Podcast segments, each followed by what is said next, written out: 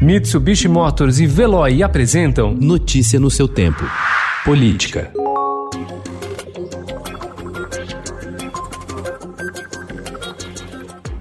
Em meio à pandemia do novo coronavírus, candidatos à Prefeitura de São Paulo planejam priorizar a TV na hora de escolher onde gastar o dinheiro reservado para a campanha eleitoral. Marqueteiros avaliam que a Covid-19 faz com que os eleitores fiquem mais tempo em casa e tenham menos acesso às redes de dados de internet nos seus locais de trabalho, por exemplo. Apesar do crescimento do uso das redes sociais como plataformas de campanha, estrategistas citam o crescimento do tempo médio que o brasileiro assiste TV nos últimos dois dois anos. A Polícia Militar de São Paulo, a maior do país, com 90 mil homens, afirmou que vai estabelecer regras para integrantes da corporação que estão disputando as eleições deste ano sobre o uso de símbolos e da farda em material de campanha. A polêmica sobre a apropriação de símbolos militares por candidatos aumentou neste ano em razão do crescimento de candidaturas de policiais e de militares. O número de candidatos destas categorias a prefeito e a vice-prefeito dobrou neste ano em relação ao pleito de 2016.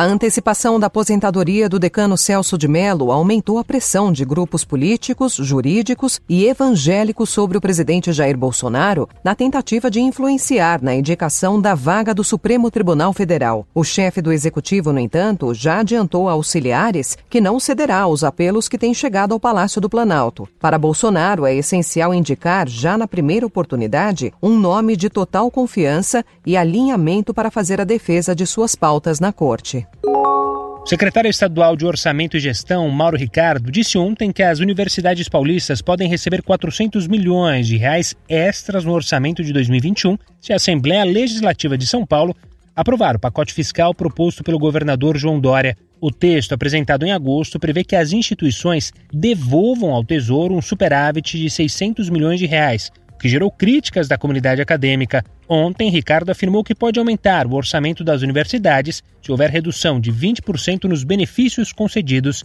via ICMS. Duas operações deflagradas ontem, uma no Pará e outra em São Paulo, miram suspeitas de desvios na área da saúde em meio à pandemia do novo coronavírus. No Pará, houve buscas no gabinete do governador Helder Barbalho, do MDB, no Palácio dos Despachos. Em São Paulo, a Polícia Civil realizou apreensões na Câmara Municipal e na Secretaria de Saúde do Estado. Ao todo, nas duas ações, 76 investigados tiveram a prisão autorizada pela Justiça. Considerada pivô da demissão de oito procuradores da Lava Jato em São Paulo no último dia 2, a procuradora Viviane Martinez assumirá sozinha os casos da operação a partir de hoje.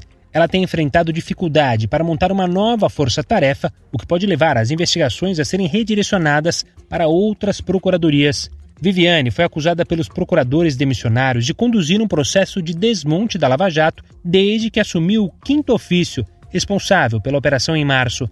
Os procuradores disseram que ela vedou novas delações e pediu o adiamento de uma operação que atingiria o senador José Serra. Notícia no seu tempo. Oferecimento: Mitsubishi Motors e Veloy. Se precisar sair, vá de Veloy e passe direto por pedágios e estacionamentos. Aproveite as 12 mensalidades grátis. Peça agora em veloy.com.br e receba seu adesivo em até 5 dias úteis. Veloy, piscou, passou.